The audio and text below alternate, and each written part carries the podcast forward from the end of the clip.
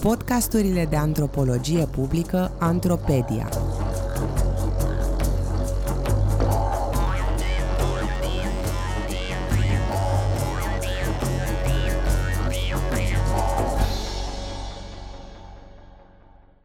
Școala e ok. Noi avem o problemă, nu învățăm. Și totuși, ce nevoie au elevii cu status socioeconomic scăzut? Un text de Octavia Borj Georgescu pentru sfertul academic, în lectura actriței Ilinca Manolache. Clasa 8 Z își desfășoară orele într-o sală de la ultimul etaj, în apropierea scării profesorilor. Numele îi este însemnat cu pixul pe ușă. Deasupra vizorului, o gaură prin care se poate vedea ce se întâmplă în clasă. Pereții sălii sunt de culoarea galben vechi, cu urme de lipici fără nimic afișat. Pe unul dintre pereți este așezată tabla, stema României, o icoană și o foaie A4 albă pe care se poate citi, dacă te apropii, viziunea școlii. Citez. Școala gimnazială 163 este o școală deschisă, dinamică, acceptând schimbarea, care promovează respectul pentru adevăratele valori și încurajează elevul în formarea sa ca om. Ne propunem realizarea și dezvoltarea unui proces de învățământ în scopul creării unor servicii educaționale de calitate. Am încheiat citatul. Uitându-te din spatele clasei, în colțul din dreapta, lângă perete, este așezată catedra. Pe catedră se află avizierul cu orarul clasei și tabelul elevilor de serviciu. În partea stângă, sub tablă, e o găleată de apă și un burete. În clasa 1, Z a avut 22 de elevi dintre care 12 s-au transferat la alte școli în următorii ani. La momentul colectării datelor, colectivul avea 16 elevi, 9 din componența inițială, 2 transferați de la alte școli și 4 repartizați în clasa Z pentru a repeta clasa a 6 3 din aceeași școală, unul dintr-o altă școală. Profesorii intervievați susțin că transferurile sunt un fenomen frecvent în școală, mai ales în clasa a 5-a, când cei mai performanți elevi se transferă în școli pe care părinții le consideră mai bune. Elevii mi-au povestit că o parte dintre colegii lor s-au transferat pentru că învățătoarea nu le explica foarte bine. Transferurile repetate au condus la formarea unui colectiv mic și segregat pe baza performanței școlare, care e etichetat în școală ca o clasă slabă. Educația și veniturile părinților mi-au arătat că elevii din clasa Z fac parte din familii cu studii medii și venituri scăzute. Părinții având ocupații precum șofer, paznic, muncitor, fermier, zugrav, îngrijitoare, contabilă, vânzătoare, liftieră, croitoreasă, femeie de serviciu. Pentru a explora reprezentările și experiențele elevilor din clasa 8-a Z, am optat pentru o abordare metodologică calitativă de tip studiu de caz etnografic. Această abordare presupune restrângerea granițelor cercetării la unitate de analiză spre investigarea holistică și în context a cazului, într-un timp scurt, utilizând tehnica și intuiția etnografică. În februarie 2018, pe parcursul a două săptămâni, am observat 17 lecții, pauzele și o ședință cu părinții elevilor din clasa 8-a Z. De asemenea, am făcut interviuri cu dirigintele clasei, 5 profesori și 14 elevi, explorând perspectivele lor privind participarea și performanța școlară, obiceiurile de petrecere a timpului și practicile de predare. Interviurile cu elevii au fost individuale sau în grupuri de 2-3 persoane formate la solicitarea acestora. Pentru realizarea cercetării am cerut consimțământul informat tuturor celor implicați, Dintre cei abordați, chiar dacă părinților au fost de acord, doi băieți au refuzat participarea, în consecință interacțiunile mele cu ei au fost minime. Numele tuturor participanților au fost înlocuite cu pseudonime pentru a le proteja identitatea. Printr-o analiză de tip grounded theory, încheie critică a interviurilor și notițelor de teren, am identificat următoarele cinci teme – reprezentarea și autoreprezentarea elevilor ca dezinteresați sau lene și obraznici, credințe și reflexii care sugerează că elevii sunt independenți și responsabili, nevoi poziționate de elevi în tensiune cu așteptările profesorilor, nevoi de sprijin în învățare. În continuare, descriu aceste teme cu ajutorul unor fragmente din interviuri și a unui subcaz ilustrativ. Nicolae. La finalul primei zile de observare, la intrarea în sala profesorilor, am fost întrebată Cum au fost, cu minți? Le-am spus să nu se prefacă, să fie așa cum sunt de obicei, obraznici. Această descriere a elevilor de la clasa a 8-a Z îmi era deja familiară. O auzisem de la profesorii pe care îi întâlnisem până în momentul respectiv, eram eu însă mi obosită de zgomotul, mișcarea din timpul lecțiilor și urma să fie confirmată de reflexiile elevilor intervievați. Profesorii și elevii folosesc caracterizarea obraznici pentru a descrie situațiile, mai ales din timpul lecțiilor, când elevii vorbesc cu colegii, exprimă impresii și emoții într-o manieră disruptivă, nu răspund la întrebări, nu urmăresc vizual profesorul sau colegul care răspunde, nu iau notițe, nu respectă sarcina primită, fredonează muzică, foșnesc haine și caiete, ticăie pixuri, bâție din picior, gesticulează, mănâncă, butonează telefonul. Elevii înșiși se prezintă ca un colectiv obraznic, după cum explică Alexandra. Citez. Suntem un colectiv unit. Nu am ce să reproșez pe aspectul acesta, dar suntem foarte agitați, foarte agitați. Mai vorbim urât, vorbim urât mai mereu. Ne comportăm urât unii cu alții, suntem răutăcioși, ne batem cu apă, ne alergăm prin clasă, cu cornuri, ne batem cu tot ce apucăm. Am rupt un scaun la un moment dat. Am încheiat citatul. Cea de-a doua idee larg împărtășită despre clasa a 8-a Z este că elevii sunt dezinteresați. Profesoara de matematică previzionează că la evaluarea națională aproape jumătate o să ia note de 6, 7 sau 8, iar un sfert, adică 4 elevi, nu vor promova. Profesorii de chimie și limba română sunt de aceeași părere – iar principala lor explicație este faptul că elevii nu depun efortul necesar succesului școlar.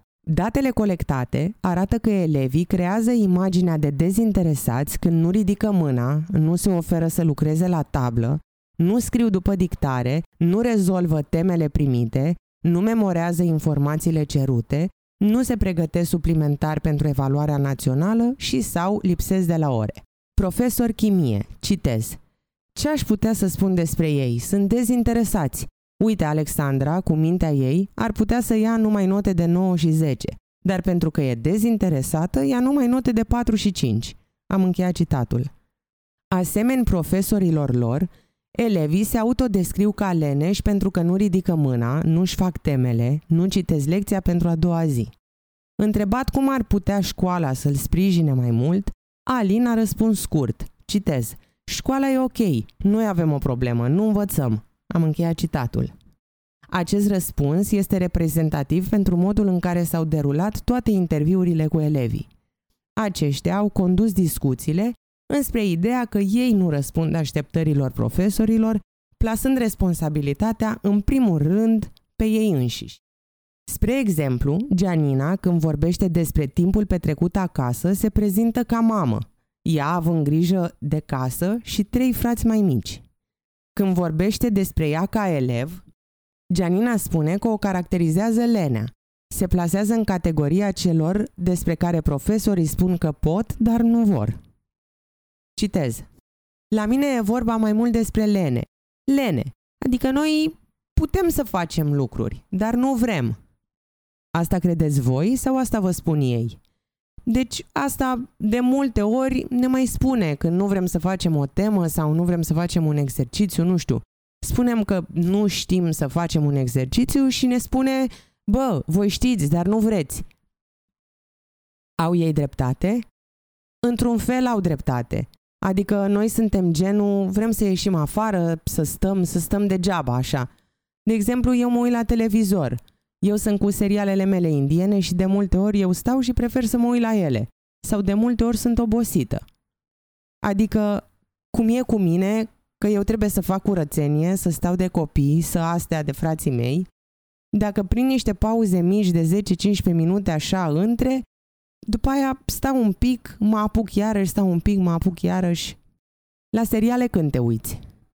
Am un serial de la ora 7, da, adică câteodată mă uit la 1, câteodată mai începe unul la 5 jumate și se termină fix la 6, câteodată mă uit la ăsta sau la ăla. Am încheiat citatul. Prima explicație pe care Gianina o dă faptului că nu îndeplinește așteptările profesorilor este lenea. Însă, detaliile împărtășite ulterior dezvăluie faptul că ea nu are foarte mult timp și energie să se pregătească pentru școală. Ceea ce este descris ca timp irosit la seriale reprezintă o pauză de o oră, două ore de la responsabilitățile de îngrijire ale familiei. Interviurile au dezvăluit că toți elevii încearcă să reconcilieze imaginea de sine, independent și responsabili, așteptările profesorilor, alte nevoi personale, învățarea ca act individual și nevoia de sprijin în învățare, iar Nicolae este un alt exemplu ilustrativ. Nicolae nu a fost prezent la primele două lecții observate, iar absența lui nu a fost primită cu surprindere din partea colegilor și a profesorilor. A ajuns la școală, s-a așezat singur în banca a doua de la perete și s-a remarcat imediat prin întrebările și observațiile adresate tuturor, în legătură sau nu cu subiectul lecției.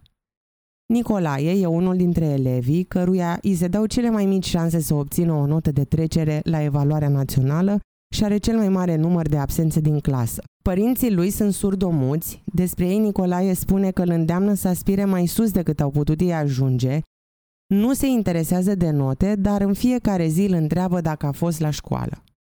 Și el e convins că trebuie să termine 12 clase pentru a obține un loc de muncă bine plătit, vrea să-și continue studiile în învățământul profesional dual, iar în viitorul îndepărtat speră să lucreze ca vânzător. În mod obișnuit, în ore sau după școală, Nicolae petrece timp în aer liber, îi place să joace basket, handball și să stea cu prieteni în parc.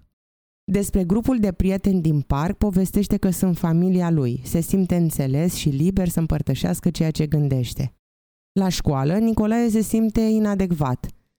Își justifică opțiunea pentru învățământul profesional dual, explicând că este mai potrivit pentru muncă practică decât pentru teorie.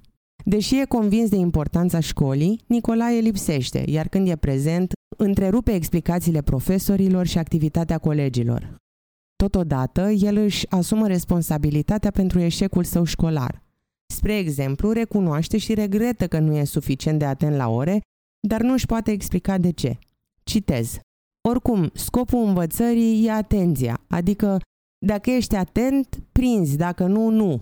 Pe mai scurt, să spun așa, am observat gen că când nu dau deloc atenție orei, mă întreb de ce nu știu și când dau atenție, mă prind mult mai ușor și știu cum să răspund la anumite chestii. Ok, atunci câtă atenție dai orelor?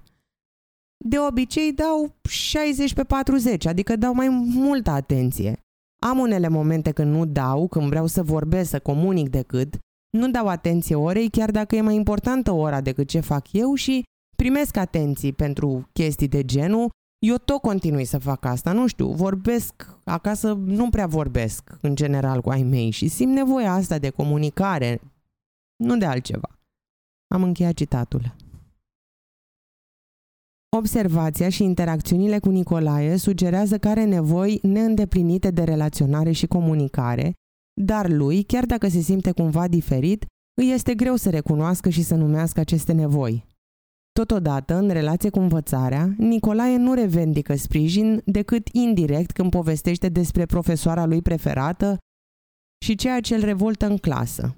Față de profesoara de limba română din clasa a șasea, se simțea în siguranță să ceară ajutorul. Îi aprecia explicațiile repetate și pe înțelesul tuturor. Citez. Gen, am avut noi o profesoară acum 2 ani, gen 3, gen, ne explica super ok, gen, nu ne ascundeam când nu știam la ea. Dacă nu știam, zicea, mă bucur că mi-ai spus ca să mai repet încă o dată pentru toată lumea. Gen stătea să ne explice până înțelegea toată lumea, chiar și cel mai nepregătit din clasă înțelegea. Și veneai la ore? Da, cu mare drag. La română veneam la ore. Pe bune? Da, toți veneam la ore. Și ne bucuram toți că veneam la ore. Când ne spunea să tăcem, nu mai scoteam un sunet, nimic. Am încheiat citatul.